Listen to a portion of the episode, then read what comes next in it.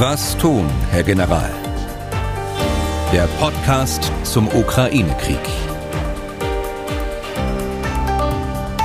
Dazu herzlich willkommen. Ich bin Tim Leisinger, Redakteur und Moderator bei MDR aktuell.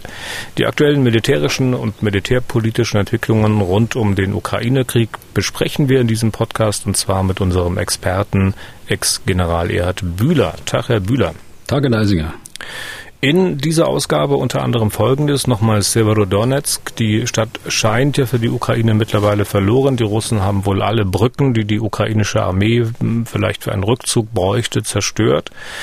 Dann Frankreich sagt, wir sind bereit, den Getreideexport der Ukraine über den Hafen von Odessa militärisch abzusichern. Was ist davon zu halten? Immerhin blockieren ja die Russen quasi den Hafen und außerdem treiben im Golf von Odessa Dutzende Seeminen. Und die Ukraine hat verkündet, was sie denkt, an militärischem Gerät zu benötigen, um gegen die Russen gewinnen zu können. Nur mal eine Hausnummer.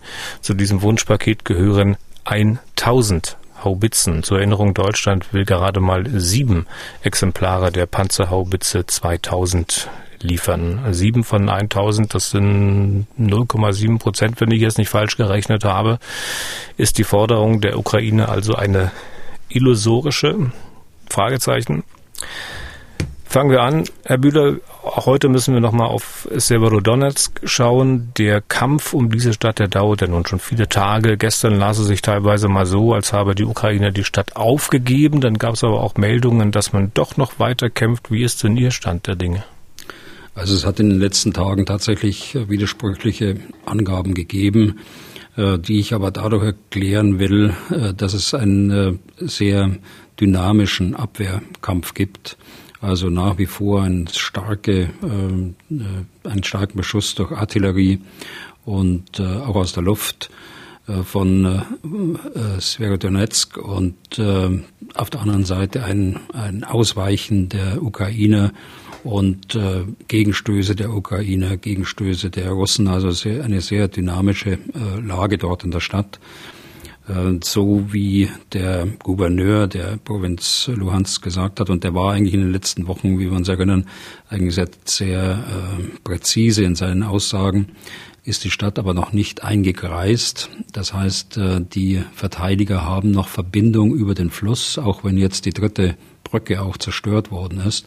Im Übrigen brauchen die Russen diese Brücke auch äh, später, wenn sie weiter nach Westen äh, durchstoßen wollen oder sie müssen alternative Wege finden.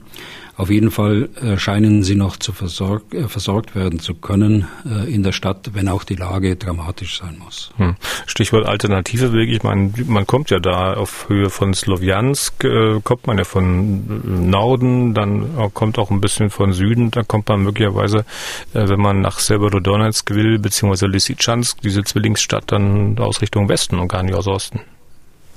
Ja, genau. Also äh, das wären die, die beiden Eingreisungsmöglichkeiten weiter im Westen von Severodonetsk. Äh, das ist jenseits des Flusses. Da gibt es die Achse, die betrieben wird aus äh, Süden, Proposna, und eine weiter westlich, im, westlich liegende Achse, die wir häufig schon besprochen haben, das ist die Achse aus Isium nach Süden in Richtung Donetsk. Also diese beiden Einkreisungsmöglichkeiten sind ähm, von, den, von den Russen offensichtlich planerisch angelegt worden. Und dann in der Tat äh, könnte man einkreisen, ohne dass man den äh, Fluss äh, Siversky Donetsk, also zwischen der Stadt Zverodonetsk und äh, Lysychansk, überwinden zu müssen. Quasi dort zu halten an diesem Fluss und äh, die Eingreisungsmöglichkeiten dann, wie gerade geschildert, dann vorzunehmen. Hm, heißt, die Ukrainer in Severodonetsk, die sitzen jetzt quasi fest? Ja, noch nicht. Äh, ich sagte ja gerade, sie sind äh, noch nicht komplett eingekreist. Sie können sich noch versorgen. Äh, es gibt Meldungen, dass sie Verwundete auch zurückbringen über den Fluss. Wie auch immer sie es machen, das wissen wir nicht genau, auf welchen Wegen es geht, aber es ist noch nicht so, dass die Stadt ähnlich wie Maripol komplett eingekreist wäre und nicht mehr versorgt werden kann. Aber man kann davon ausgehen, dass die Russen dort an dieser Linie zumindest äh, materialtechnisch überlegen sind. Ja, deutlich. Also deutlich auf jeden Fall hinsichtlich der Artillerie. Das ist ja die Waffe, die in erster Linie eingesetzt wird, um äh, die Verteidiger äh, in Deckung zu zwingen und dann anschließend mit Infanterie vorzugehen oder auch mit äh, gepanzerten Kräften. Hier findet ein ein Kampf innerhalb äh, dieser Stadt äh, statt, von Haus zu Haus, von Straße zu Straße. So muss man sich das vorstellen. Sie hatten schon mal festgestellt, dass diese Überlegenheit im Osten, also Überlegenheit der Russen im Osten dazu führt, dass russische Truppen an anderer Stelle eher ausgedünnt dastehen und Ukrainer Erfolge erzielen. Galt das jetzt auch für die vergangenen drei, vier Tage? Also es kommt daher, dass die, die Russen hier in diesem Bereich der, der äh, Provinz Luhansk den Schwerpunkt gesetzt haben und dort alles zusammengezogen haben, was sie verfügbar haben und dadurch ihre Linien im Norden, also in der, im Bereich der Großstadt äh, Kharkiv und im Süden, im Bereich von Kherson, einfach ausgedünnt haben. Äh, dadurch ist es gelungen, im Norden ähm, einen Vorstoß der Ukraine so zu machen, dass die Versorgungslinien der Russen von Belgorod nach Süden äh, gefährdet sind. Hier gibt es ähm, Bestrebungen der Russen, diese, diese, diesen, Russe, diesen ukrainischen Vorstoß äh, nicht nur aufzuhalten, sondern ein Stück weit zurückzudrängen, sodass die Versorgungslinien nicht mehr in unmittelbarer Gefahr sind. Also hier ändert sich gerade etwas, aber nur äh, in, in ganz kleinem Maßstab. Und äh, im Süden ist es nach wie vor so, dass die Ukrainer Erfolg haben, die Russen zurückzudrängen und so den Russen zu, zu verwehren, weiterhin nach äh, Richtung Odessa anzugreifen. Wenn wir es mal nur militärisch betrachten, was sind denn die Fortschritte der Ukrainer wert und was die Fortschritte der die aktuellen der Russen? Also den Ukrainern ist es gelungen, jetzt über Monate hinweg diesen Angriff äh, zumindest einzudämmen, was den Bereich Kharkiv angeht und äh, auch unten im Süden Richtung Odessa. Ihnen ist es gelungen, den, äh, den so zu verteidigen, dass äh, die Russen nur ganz langsam nach vorne kommen unter hohen Verlusten im Bereich des, des Donbass also die äh, Verteidigung im Augenblick äh, läuft, äh, ich will nicht sagen planmäßig, aber sie läuft erfolgreich. Äh, wichtig ist natürlich die Perspektive jetzt dabei zu betrachten, äh, wie kann es weitergehen. Äh, für die Russen, was soll das für die, für die Russen Wert haben? Die Russen sind gescheitert mit ihrer ursprünglichen operativen Idee und äh, konzentrieren sich jetzt mit äh, der gesamten Feuerkraft, die sie äh, insbesondere durch die Artillerie haben, auf den Donbass. Hm. Jetzt äh, müssen wir mal auf die Äußerungen zweier ukrainischer Offizieller schauen. Nummer eins, der Präsident Volodymyr Zelensky spricht über die Schlacht im Donbass, die als eine der brutalsten in die europäische Geschichte eingehen werde, so sagt er es. Und dann ähm, verspricht er, dass man auch die Krim zurückerobern wird muss ganz ehrlich sagen, ich kriege das in meinem Kopf jetzt noch nicht so recht zusammen. Also wenn er die Schlacht im Donbass so wertet, wie er es tut, ich sage nochmal, äh, als eine der brutalsten in der europäischen Geschichte, wie bitteschön soll dann am Ende eine Schlacht um die Krim in die Geschichte eingehen? Naja, man kann dann nicht irgendwas vergleichen. Das eine ist, findet im Jetzt und Heute statt und das andere das findet irgendwann mal möglicherweise statt. Also ich äh, würde das mal so interpretieren. Erstmal muss die, muss der Angriff aufgehalten werden. Erstmal muss die Verteidigungsschlacht gewonnen werden, so wie sie jetzt äh, stattfindet. Und äh, ein weiterer Vormarsch der Russen nach Westen vermieden werden. Zweitens, wenn es denn die Möglichkeit gibt, diese Offensive im Laufe des Sommers zu starten, dann denke ich, dass in erster Linie im Fokus stehen die Grenzen äh, in Anführungsstrichen, wie sie am 23. Februar bestanden haben. Und äh, dann kann man politisch äh, auch erstmal weiterdenken. Ähm, die Krim gehört zweifellos zur Ukraine. Das ist ja auch äh, Auffassung hier im Westen. Und äh, das ist ja auch völkerrechtlicher, der völkerrechtliche Status. Das Gleiche trifft zu für die äh, bis zum, bis zum 24. Äh, Februar besetzten Gebiete in den Oblasten Luhansk und Donetsk. Aber der ukrainische Präsident hat ja nun ausdrücklich nicht nur von den Grenzen am 23. Februar äh, gesprochen, sondern hat gesagt, man will die Krim zurückerobern. Äh, da kann man sich doch an fünf Fingern abzählen, wie es dort danach aussehen würde. Ich meine, Mariupol lässt grüßen. Noch steht auf der Krim ein Stein auf dem anderen. Die Menschen dort, jetzt, also wohlgemerkt die Menschen, nicht jetzt äh, Putin und Konsorten. Die Menschen auf der Krim leben sicher relativ friedlich derzeit. Kann man denn zulassen, dass man den Krieg auch dorthin bringt, wohl ahnend, äh, was die Russen mobilisieren würden, wenn es um die Krim geht?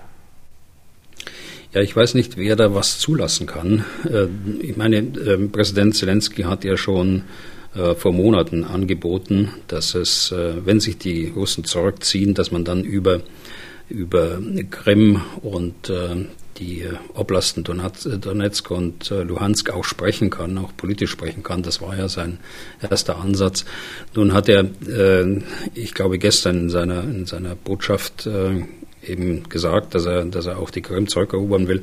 Er steht da auch unter Druck, denke ich, wenn Sie die Umfragen anschauen in der Ukraine. Ähm, vorausgesetzt sie sind zuverlässig, aber gehen wir mal davon aus, dann äh, gibt es eine verschwindende Minderheit äh, in der Ukraine, die heute äh, noch sagt, die, die Krim gehört nicht zur Ukraine. Das war äh, vor dem Krieg anders. Äh, heute sind es gerade mal zwei Prozent der Bevölkerung, die also äh, sagen würden, also das ist mir egal, was mit der, mit der Krim passiert. Also er steht da politisch unter Druck. Äh, er, er muss sich natürlich auch an den innerpolitischen Bedingungen innerhalb der Ukraine orientieren. Und dann darf man auch nicht vergessen, es ist äh, alles auch äh, ein Stück weit Kriegsrhetorik jetzt dabei und äh, auch da darf man nicht jedes äh, Wort auf die Goldwaage legen. Nichtsdestotrotz, ich will nochmal nachfragen. Ähm, also ich könnte mir vorstellen, dass, auch wenn Sie sagen, das ist jetzt Kriegsrhetorik oder sowas, ne, dass aber auch mit dieser Kriegsrhetorik dann schon bei uns mehr Menschen geben wird oder würde, die die Argumente derer für richtig halten, die ja jetzt schon appellieren, nach einer politischen Lösung zu suchen. Noch werden die Leute ja derzeit oft so hingestellt, als würden die das Spiel Putins mitspielen, als würden sie der russischen Propaganda erlegen sein. Also ich bin mir nicht so sicher, ob das noch so ist, wenn man sich mal ausmalt, was irgendeine Rückeroberung der Krim bedeuten würde. Und wenn man dann dabei schlicht mal an die Menschen denkt, die dort leben, also ganz egal zu welcher Seite, die sich vielleicht zugehörig fühlen. Ja, also wenn, wenn wir jetzt mal voraussetzen, dass diese Phase 1 die, die Verteidigung und gegen gegebenenfalls, wenn es denn überhaupt dazu kommt, äh, eine, eine Offensive dazu führen könnte, dass die, die ursprüngliche Linie am 23. Februar dann erreicht werden kann, dann bin ich auch der Meinung, dass man dann äh, die anderen Fragen, so wie es eingang, äh, vor, vor einigen Monaten schon gesagt hat, dass man dann die anderen Fragen auf politischer Ebene löst. Äh, Voraussetzung ist allerdings, dass diese, dieser Schritt gemacht wird, dass die, dass die Truppen entweder zurückgedrängt werden oder dass sie selbst äh, auch äh, aus, irgend, aus welchen Gründen auch immer den Angriff abbrechen. Und dann kann man sich über politische Lösungen in den, in den, in Luhansk und Donetsk unterhalten und auch über die Krim. Okay. Ich hatte von äh, zwei ukrainischen Offiziellen gesprochen. Jetzt kommt der zweite, der ukrainische Botschafter in Deutschland. Ich hatte ja dessen Statements schon mehrfach angesprochen. Da waren sie anfangs noch ein bisschen, na, ich sag mal, zurückhaltend, hatten auch versucht, durchaus Verständnis für seine Lage zu haben. Und er hatte ja damals schon Politiker hier in Deutschland öffentlich beleidigt. Dann hatte er sich vielleicht ein bisschen gefangen, hat auch den Kanzler sogar mal gelobt, aber diese Zeit scheint nun doch vorbei zu sein, nachdem Angela Merkel ihr langes Interview gegeben hatte. Da ging er so weit, dass er quasi Deutschland dafür verantwortlich macht, äh, dass der Krieg ausgebrochen ist. Ja, und nun für heute äh, hatten Sie selbst den Wunsch geäußert, mal über Herrn Melnik zu sprechen. Zum einen, weil er meint, dass viele ukrainische Flüchtlinge Deutschland wieder verlassen würden, weil sie sich nicht willkommen fühlten. Und zum anderen sagt er mal eben, dass die Ukraine am 22. Juni, glaube ich, ne, die versprochenen Panzerhaubitzen bekommen soll. Ich weiß jetzt gar nicht, wo ich anfangen soll, worüber ich zuerst reden soll. Mhm. Ja, also ich will ja nach wie vor zurückhaltend bleiben und ich will auch nicht über den Botschafter reden. Ich will über die Argumente reden, die er da gebracht hat. Und äh, da ist, äh, da hat er eine, eine Fehleinschätzung, glaube ich. Ich kenne so viele Leute auch aus meinem Umfeld. Äh, ich habe äh, so viele Bekannte auch in Berlin. Es gibt Tausende von Menschen, die sich äh, intensiv um die Flüchtlinge der Ukraine kümmern. Äh, natürlich ist es so, dass Flüchtlinge auch gerne wieder in ihre Heimat zurückkommen, aber dass man dort jetzt äh, konstruieren kann, dass sie nicht dass sie nicht vernünftig aufgenommen werden, dass sie nicht willkommen sind, das kann man nicht tun. Und äh, damit beleidigt man die Menschen, die sehr viel tun äh, für diese Flüchtlinge. Das geht einfach nicht. Das kann man nicht tun. Und da schadet man den eigenen Leuten, da schadet man den Flüchtlingen und da schadet man auch dem deutsch-ukrainischen Verhältnis. Denn wir müssen ja sehen, äh, die, die Unterstützung Deutschlands ist nicht nur durch die Regierung gegeben, sondern sie ist gegeben durch die überwiegende Anzahl der Bevölkerung. Wir haben ein, ein Spendenaufkommen in Deutschland, das äh, unglaublich hoch ist aus Privatspenden. Äh, da erreichen wir bald die Milliardengrenze. Also es hat, kann mich nicht erinnern, dass es äh, so große äh, Spendensummen schon mal gegeben hätte in der jüngsten Vergangenheit. Äh, Deutschland hat äh, über 400 Millionen Euro über Waffen bereits in die Ukraine geliefert. Also man muss da, glaube ich, etwas Maß halten. Und der zweite, der zweite Punkt betrifft diese diese Panzerhaubitzen. Ich meine, ich habe mich von Anfang an dagegen ausgesprochen, solches Gerät aus dem aktiven Bestand der Bundeswehr abzugeben. Aber nun ist die Entscheidung gefallen. Äh, in Zusammenarbeit mit den Niederländern. Das kann man nicht ständig äh, kritisieren, dass es so lange dauert. Dies ist äh, ein Abkommen, das ganz sicher mit der Ukraine auch geschlossen worden ist, in dem äh, festgestellt wird, was muss ausgebildet werden, wie tief muss das äh, ausgebildet werden, ähm, wie lange wird das dauern und dann äh, können die Waffensysteme mit den Besatzungen übergeben werden. Das ist nicht trivial. Das ist ein hochkomplexes Gerät das ist eine, eine Panzerhaubitze, die, äh, deren Funktionen durch Software gesteuert wird. Also das, das setzt umfangreiche und tiefe Kenntnisse voraus der Besatzungen, die im Übrigen eine andere Sprache sprechen. Auch das äh, kommt dazu, die eine andere Schrift haben, nämlich eine kyrillische. Die Ausbildungsgrundlagen sind alle in Deutsch. Das kann man natürlich mit äh, Dolmetschern machen. Die Englischkenntnisse bei den Artilleriebesatzungen dürfte auch äh, nicht so sein, dass man das gleich eins zu eins äh, verstehen kann. Also das ist ein langwieriger Prozess. Und zweitens, es muss verantwortbar sein. Also wenn wir die Haubitzen dann äh, schicken mit den Besatzungen, dann müssen die Besatzungen auch eine Chance haben. Und äh, der dritte Punkt ist also, Daten äh, würde ich zu diesem Zeitpunkt überhaupt nicht äh, in die Welt setzen. Denn äh, das ist ja eine Einladung äh, für die Russen, sofort zu schauen, wann ist der 22., wo können sie kommen und äh, äh, dann setzen wir alles dran, sie aufzuklären und auch zu bekämpfen. Hm. Also das sind militärische Geheimnisse, die man so nicht preisgibt. Es sei denn, sie stimmen nicht so wie Herr Melnik das gesagt hat. Aber ansonsten kann ich mir wirklich nur schwer erklären, warum er das dann tut. Ich meine, er ist ja kein dummer Mensch. Ne? Er ist so einer, der mm, oft über die Stränge schlägt, so wie das von vielen wahrgenommen wird, aber dass er da einfach mal solche Wahrheiten verkündet, wenn das jetzt wahr sein sollte. Also wir kriegen die Dinge am 22. Juni, wie Sie sagten, ne?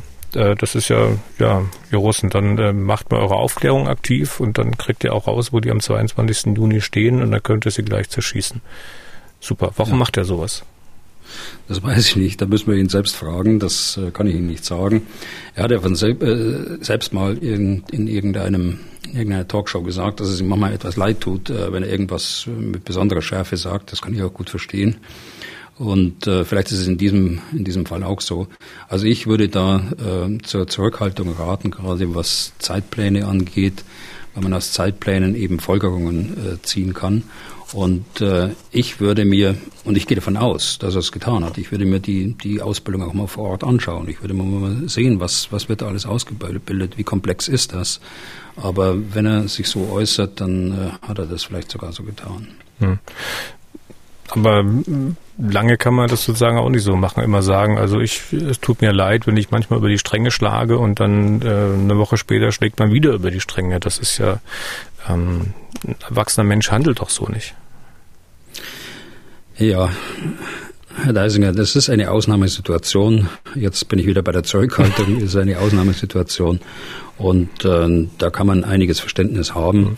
Aber in dem Fall und insbesondere, wenn hier die vielen Freiwilligen, die sich hier äh, um die Flüchtlinge kümmern, äh, diffamiert, dann dann reicht das. Und da ist ein Punkt bei mir überschritten, äh, das, das kann ich nicht akzeptieren. Okay. Die Ukraine ist, das wissen wir alle, deutlich unterlegen an Waffen. Auch deswegen werden die Rufe ja nach Waffenlieferungen aus dem Westen nicht leiser, eher lauter. Da wird sich auch der Bundeskanzler am Donnerstag oder vielleicht fährt er ja morgen schon, das weiß man nicht so genau, äh, die Ohren nicht zuhalten können über diesen Besuch, da komme ich Ihnen jetzt auch direkt mal entgegen, wollen wir im Vorfeld gar nicht spekulieren. Mancher vermutet ja, dass dort dann auch der Druck auf die Ukraine erhöht werden könnte, sich auf einen Deal mit den Russen einzulassen. Aber wir, wir können uns ja diese Rufe nach den Waffen noch mal ein bisschen genauer anschauen. Und dann kommt noch eine dritte ukrainische Person ins Spiel, nämlich ein Präsidentenberater, der mal aufgelistet hat, was man denkt zu brauchen, wenn man diesen Krieg gewinnen will. Und zwar 1000 Haubitzen vom Kaliber 155 Millimeter. 1000 Haubitzen, 300 Mehrfachraketenwerfersysteme, 500 Panzer, 2000 gepanzerte Fahrzeuge, 1000 Drohnen. Was sagen Sie? Jetzt erstmal vom Bedarf aus betrachtet. Bei dieser Anzahl der Systeme könnte man den Krieg gewinnen? Also das lässt sich sehr äh, schwer sagen. Ich weiß auch nicht, was die Grundlage ist äh, für diese, für diese Auflistung. Äh, ich weiß auch nicht, was das Militär in der Ukraine dort ähm, äh, empfohlen hat und wie deren Berechnungen aussehen. Also 1000 Haubitzen vom Kaliber 155 Millimeter. Wenn wir uns nur diese Hausnummer anschauen, dann äh, wird es wird es schwierig. Sie hatten vorhin ein bisschen plakativ äh, die sieben Panzerhaubitzen Deutschlands genommen. Hier muss man ins Verhältnis setzen, was hat denn die Bundeswehr eigentlich? Und äh, die Bundeswehr hat 121. Sie sollte eigentlich auf 89 reduziert werden. Uns ist es gelungen, nach 1914 das äh, nochmal rückgängig zu machen. Die waren schon zur Verschrottung und zum Verkauf äh, äh, angeboten. Und äh, deshalb haben wir 121 und äh, nun hat man sich entschieden, aus diesen 121 sieben abzugeben. Die äh, andere Länder äh, sind dem gefolgt und äh, waren auch vor uns dran. Die Amerikaner liefern gezogene Haubitzen, also die hinter Fahrzeugen gezogen werden, äh, mit dem Nachteil, dass sie nicht selbst beweglich sind. Also das, das sind andere Systeme. Also sicher kann, kann da noch mehr gemacht werden, weil es eben Nationen gibt, Gott sei Dank, äh, die ihr Großgerät, ihre schweren Waffen nicht verschrottet haben, nicht verkauft haben, sondern eingelagert haben. Dazu gehören viele osteuropäische Staaten, da gehören die Amerikaner ohnehin dazu. Das sind alles ja Waffensysteme, die nicht aus aktiven Beständen kommen, sondern die von den Streitkräften dort eingelagert worden sind.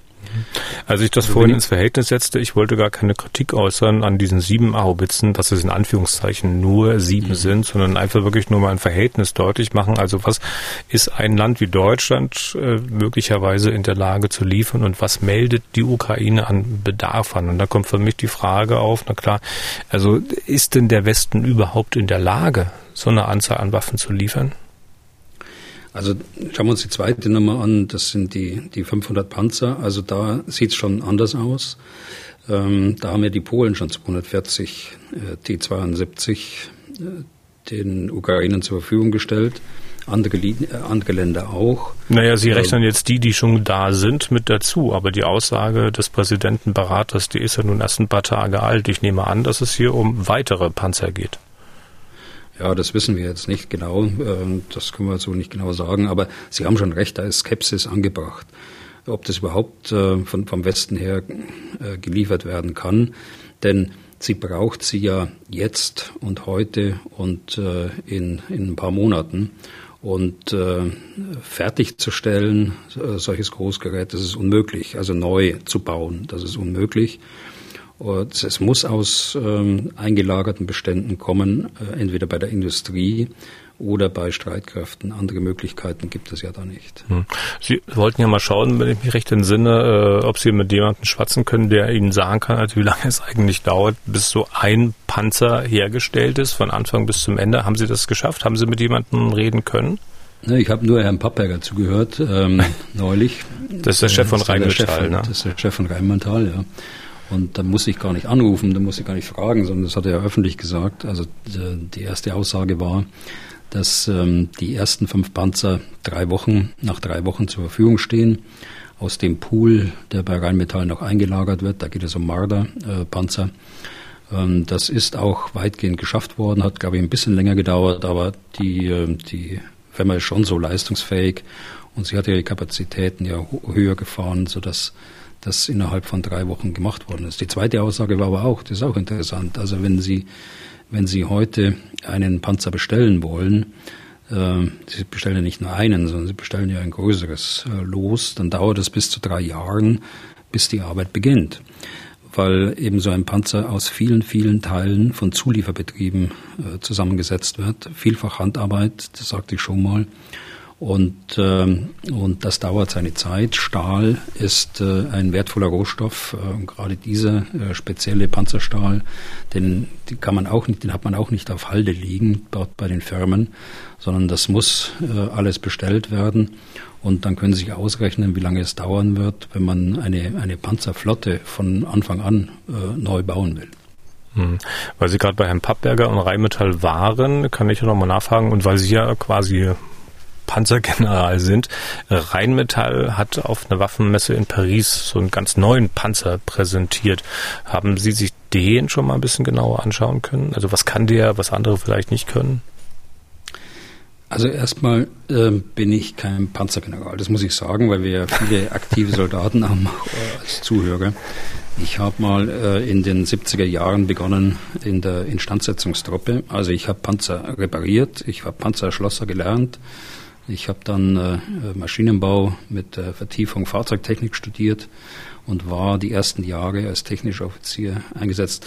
Und später erst bin ich äh, mehr ins operative Geschäft äh, gegangen und hm. war dann Kommandeur einer Panzerbrigade mit zwei Panzerbataillonen, zwei Grenadierbataillonen und äh, später nochmal vier Jahre lang Divisionskommandeur einer Panzerdivision. Also insgesamt sieben Jahre als Truppenführer auf diesen Ebenen eingesetzt.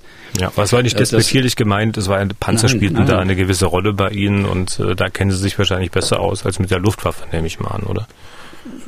Ja, äh, aber der, der Punkt ist, äh, das hilft mir natürlich. Also auf der einen Seite diese technische Ausbildung hm. und auf der anderen Seite äh, der, der operative Einsatz. Gott sei Dank in meinem Fall nur äh, bei Übungen und nicht im Krieg.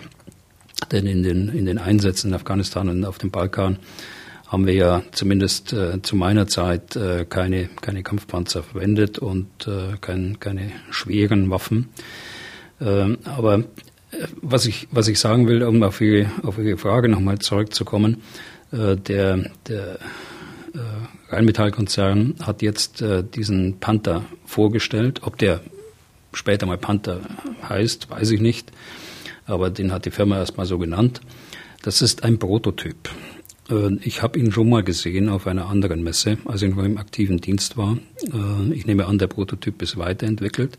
Er hat tatsächlich gute äh, Fähigkeiten. Er hat ein vermindertes, gegenüber dem Leopard 2, ein vermindertes Gewicht.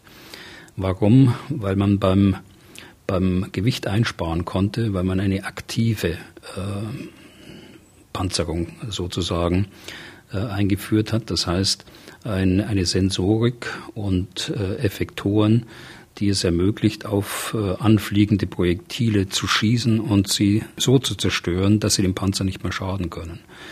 Äh, das ist äh, ein aktives Schutzsystem, äh, wird in Israel schon seit Jahren angewandt, wird jetzt auch nachgerüstet in der Leopardflotte Zug um Zug. Und äh, insbesondere hat dieser Panzer eine höhere Feuerkraft, er hat eine, ein größeres Kaliber, 130 Millimeter und äh, ist insofern ein, äh, sicher ein guter äh, Kampfpanzer. Ob er die Zukunft äh, des Kampfpanzers darstellt, trotz seiner äh, Digitalisierung und äh, Vernetzungsmöglichkeiten, das sei mal dahingestellt. Das weiß ich noch nicht. Äh, da äh, muss ich auch noch mehr lernen über diesen Panzer und wie er dann im System äh, eingesetzt werden kann. Hm. Unser Hörer Tobias Knauf, der fragt sich, inwieweit äh, bei der Entwicklung solcher neuen Systeme auch geschaut wird, was sich da im echten Kampf bewährt und was nicht. Wissen Sie da genaueres? Naja, da, also die Einsätze oder auch äh, Kriege, selbst äh, wenn Deutschland nicht beteiligt ist, und äh, Deutschland ist ja seit Jahren, Jahrzehnten nicht mehr beteiligt, wenn man jetzt mit von dem Einsatz der Luftwaffe in der Kosovo-Operation absieht. Ähm, es wird alles ausgewertet, äh, technisch und auch operativ, und äh, selbstverständlich gibt es Beispiele aus laufenden Konflikten, die dann äh, zum Vorbild genommen werden für eine Weiterentwicklung. Ich hatte gerade äh, das System der, der aktiven, äh, des aktiven Schutzes von Panzern äh, gesprochen. Das ähm, Trophy-System, so nennen es die Israelis.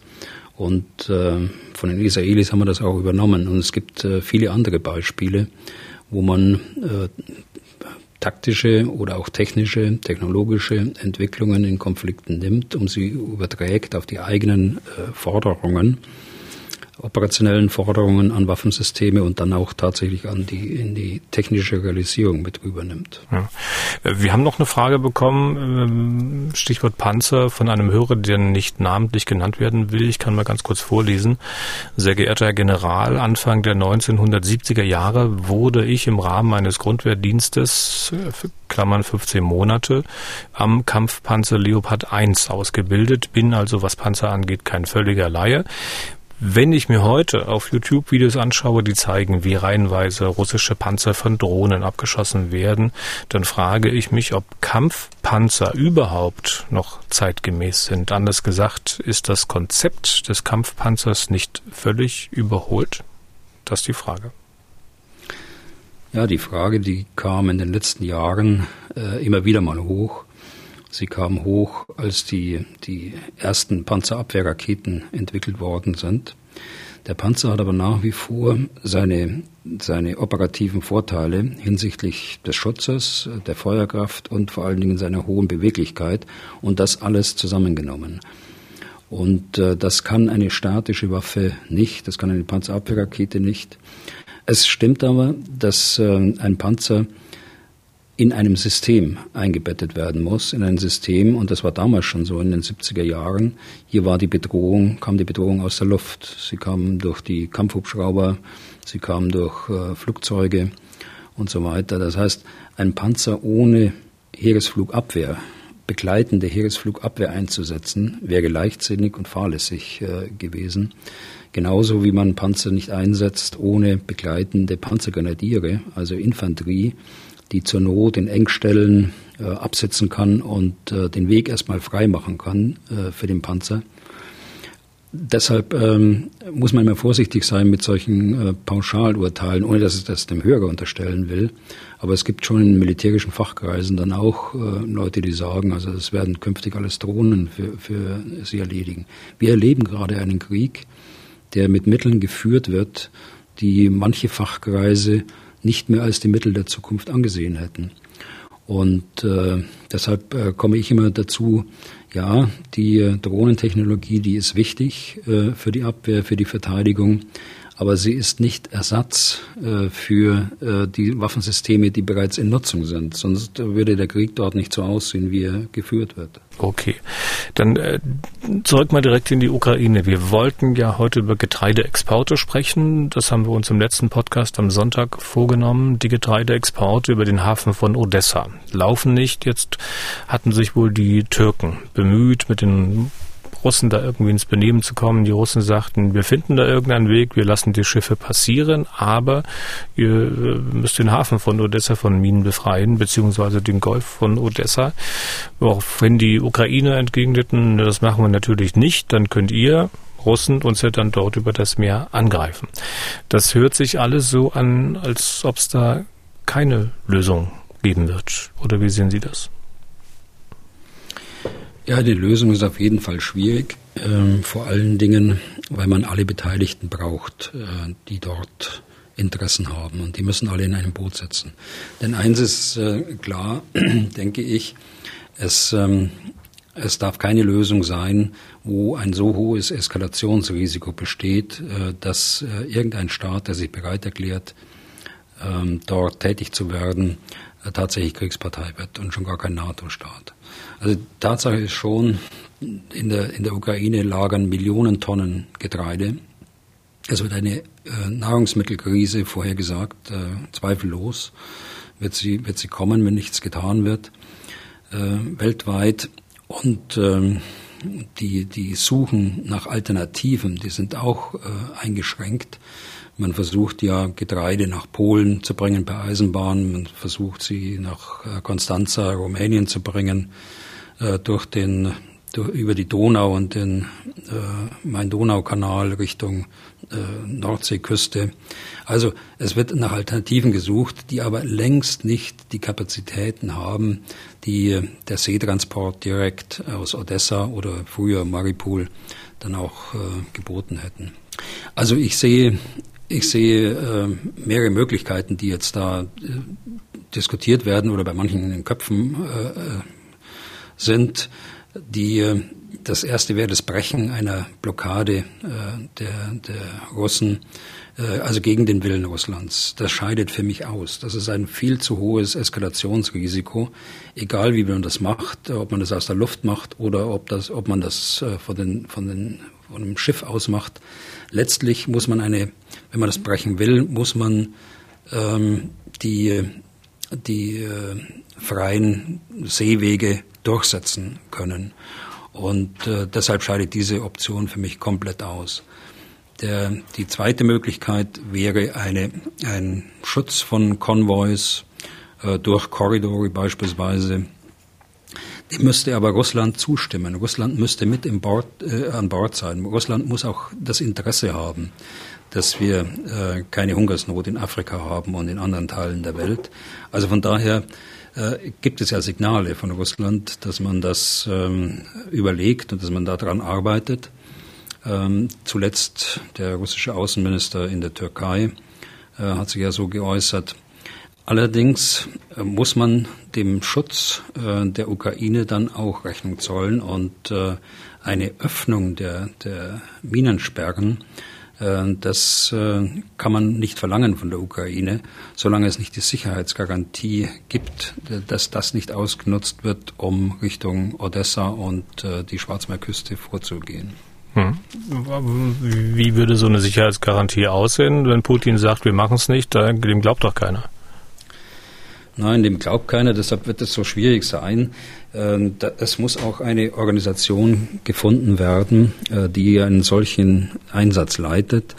Ähm, das könnte die, könnten die Vereinten Nationen sein. Ähm, da tut sich ohnehin, jedenfalls öffentlich, äh, sehr wenig. Ich hoffe, dass sich äh, im Rahmen der stillen Diplomatie eine ganze Menge tut, von dem wir nicht wissen. Aber ich könnte mir vorstellen, dass die, die Vereinten Nationen da deutlich mehr tun könnten in dieser Angelegenheit.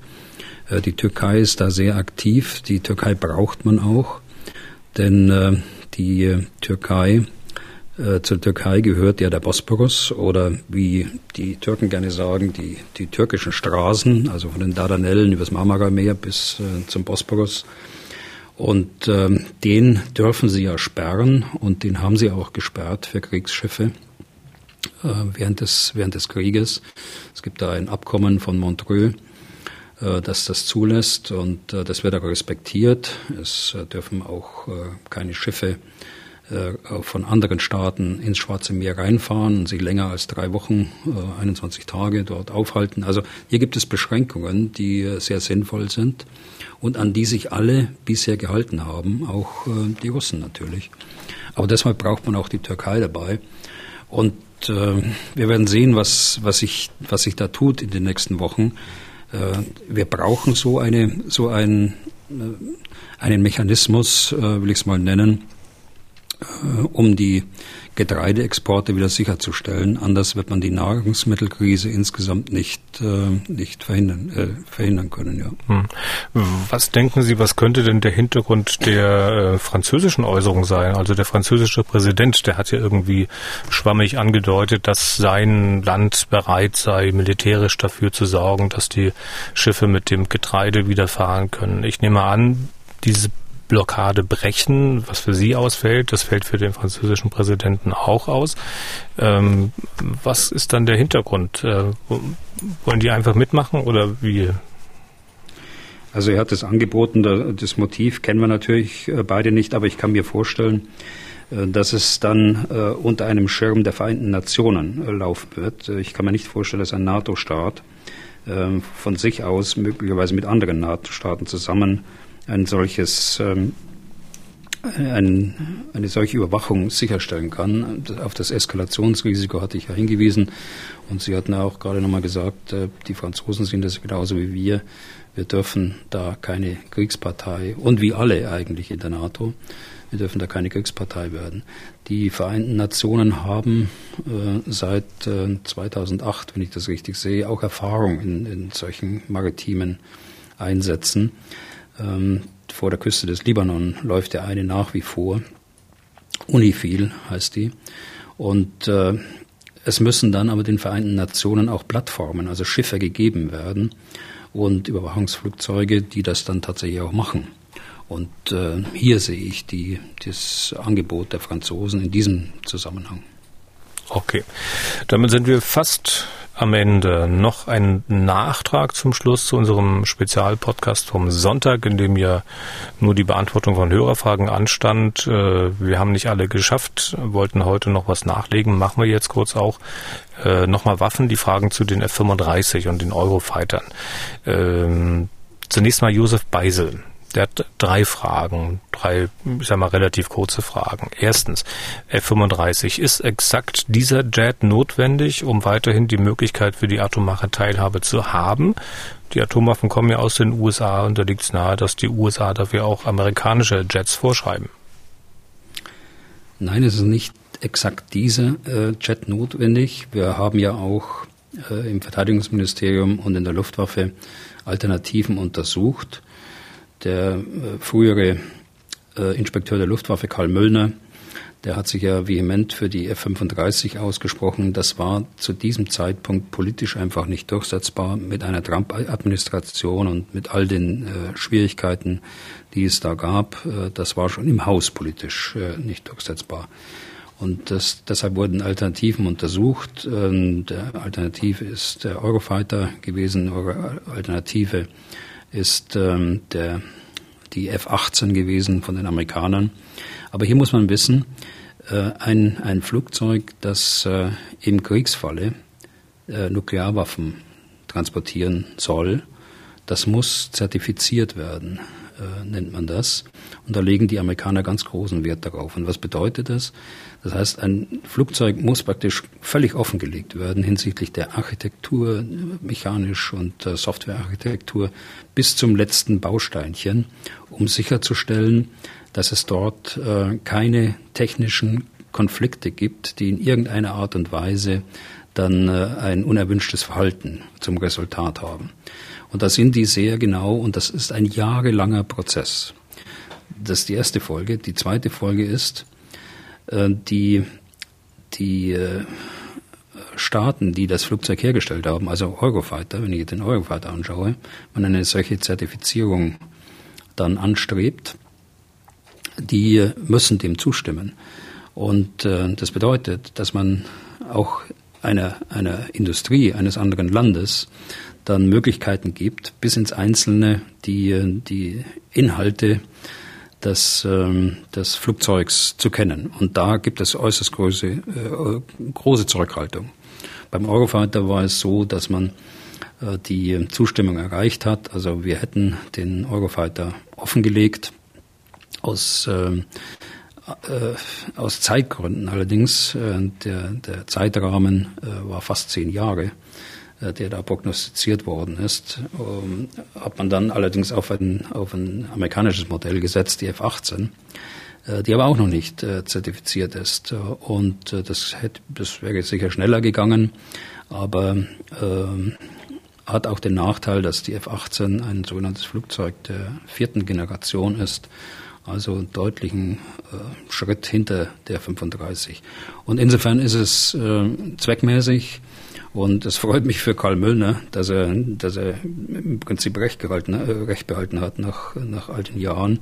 Er ist ja selbst ein erfahrener Pilot äh, und wie gesagt, er hat sich da äh, immer ganz vehement dafür eingesetzt. Und ich glaube, das ist jetzt eine ganz gute Entscheidung. Da will ich die dritte Frage von Herrn Beiße kurz vorziehen. Ähm, da ging es um möglicherweise auch äh, europäische Alternativen, die ähm, Rafale der Franzosen. Ist das so, dass die Franzosen dann gesagt haben, okay, wir legen das nicht alles offen oder warum sind, ist dieses Flugzeug nicht ins Spiel gekommen? Also das kann ich jetzt ähm, so öffentlich nicht sagen, aber äh, die die Franzosen sind da sehr zurückhaltend und äh, das, deshalb war das von Anfang an gar keine Option.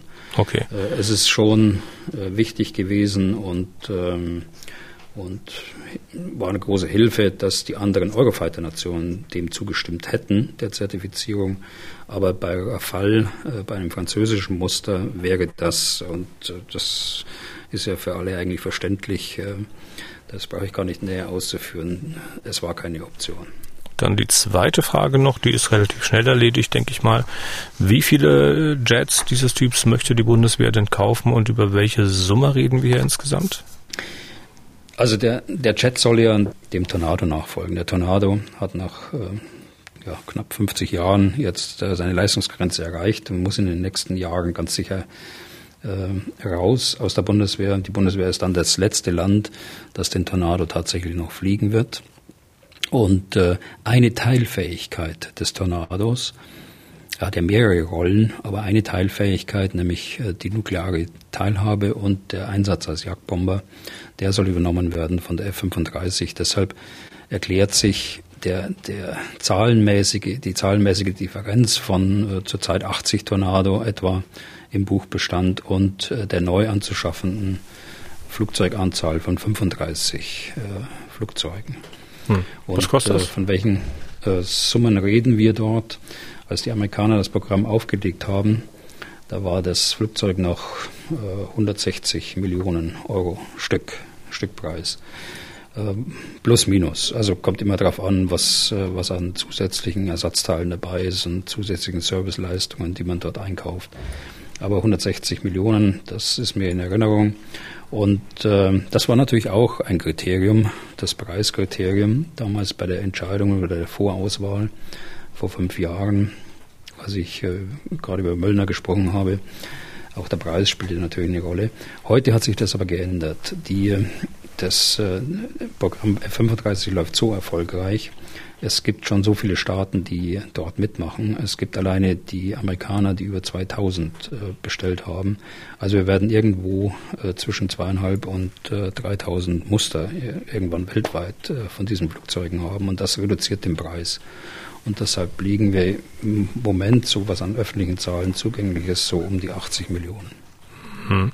Und dann letzte Frage für heute noch, da geht es um die andere Teilfähigkeit des Tornados, nämlich ähm, elektronische Kriegführung. Christoph Schmidt wollte was dazu wissen zu den Eurofightern, die äh, die Tornados hier ersetzen sollen, äh, beziehungsweise ähm, zu der Sache überhaupt, die diese Flugzeuge dann machen, elektronische Kriegführung. Die Frage schlicht und einfach, was tun diese Flugzeuge genau Funksignale stören oder eher elektronische Systeme lahmlegen? Beides. Aber zunächst zu den, zu den anderen beiden Rollen, die da übernommen werden müssen vom, vom Tornado. Und der Tornado bietet uns den, die, die Fähigkeit Aufklärung. Also es gibt Aufklärung, spezielle Aufklärung des Tornados mit spezieller Sensorik. Und es gibt eben die, die Tornados, die speziell in diesem elektromagnetischen Spektrum auch arbeiten können. Noch nicht so wie ein modernes Flugzeug, aber immerhin so, dass sie die gegnerische Luftabwehr unterdrücken können. Das äh, läuft so, dass das Flugzeug äh, die, die Radarstellung, eine aktive Radarstellung entdecken kann. Sie kann sie aufgrund des Datenbestandes, das er hat, äh, beziehungsweise das er über Vernetzung auch bekommt, identifizieren, denn jedes Radargerät hat einen speziellen Fingerabdruck und er kann darüber hinaus es mit einer speziellen Rakete praktisch auf dem Radarstrahl, die auf dem Radarstrahl rückwärts äh, läuft, nenne ich es jetzt mal äh, vereinfacht äh, gesagt, äh, diese Radarstellung äh, außer Gefecht setzen. Und äh, das wird übernommen werden, beide Rollen, also die Aufklärungsrolle und dann auch diese elektronische Kampfführung durch den, durch den Eurofighter. Und sie wird ergänzt äh, durch spezielle Fähigkeiten im elektromagnetischen im magnetischen Spektrum, äh, die im Wesentlichen auch der Aufklärung dienen. So, dann haben wir es geschafft für heute. Damit sind wir durch. Wenn Sie Fragen an Ex-General Bühler haben, dann schicken Sie eine Mail an general.mdraktuell.de gerne, und das sei ausdrücklich nochmal gesagt, gerne auch mit Sprachmemo im Anhang. Hört sich immer ein bisschen schöner und authentischer an, finde ich zumindest, als wenn ich die Fragen am Stück immer einfach vorlese. Also Mail an general.mdraktuell.de. Was tun, Herr General, gibt es auf mdr.de in der ARD Audiothek, bei Spotify, Apple, Google und überall da, wo es sonst noch Podcasts gibt. Herr Bühler, vielen Dank für heute. Wir sind in dieser Woche ausnahmsweise nicht für den Freitag verabredet, sondern aus Zeitgründen schon für den Donnerstag. Dann bis dahin. Ja, bis dahin, Herr Deisinger. Bis Donnerstag. Was tun, Herr General? Der Podcast zum Ukraine-Krieg.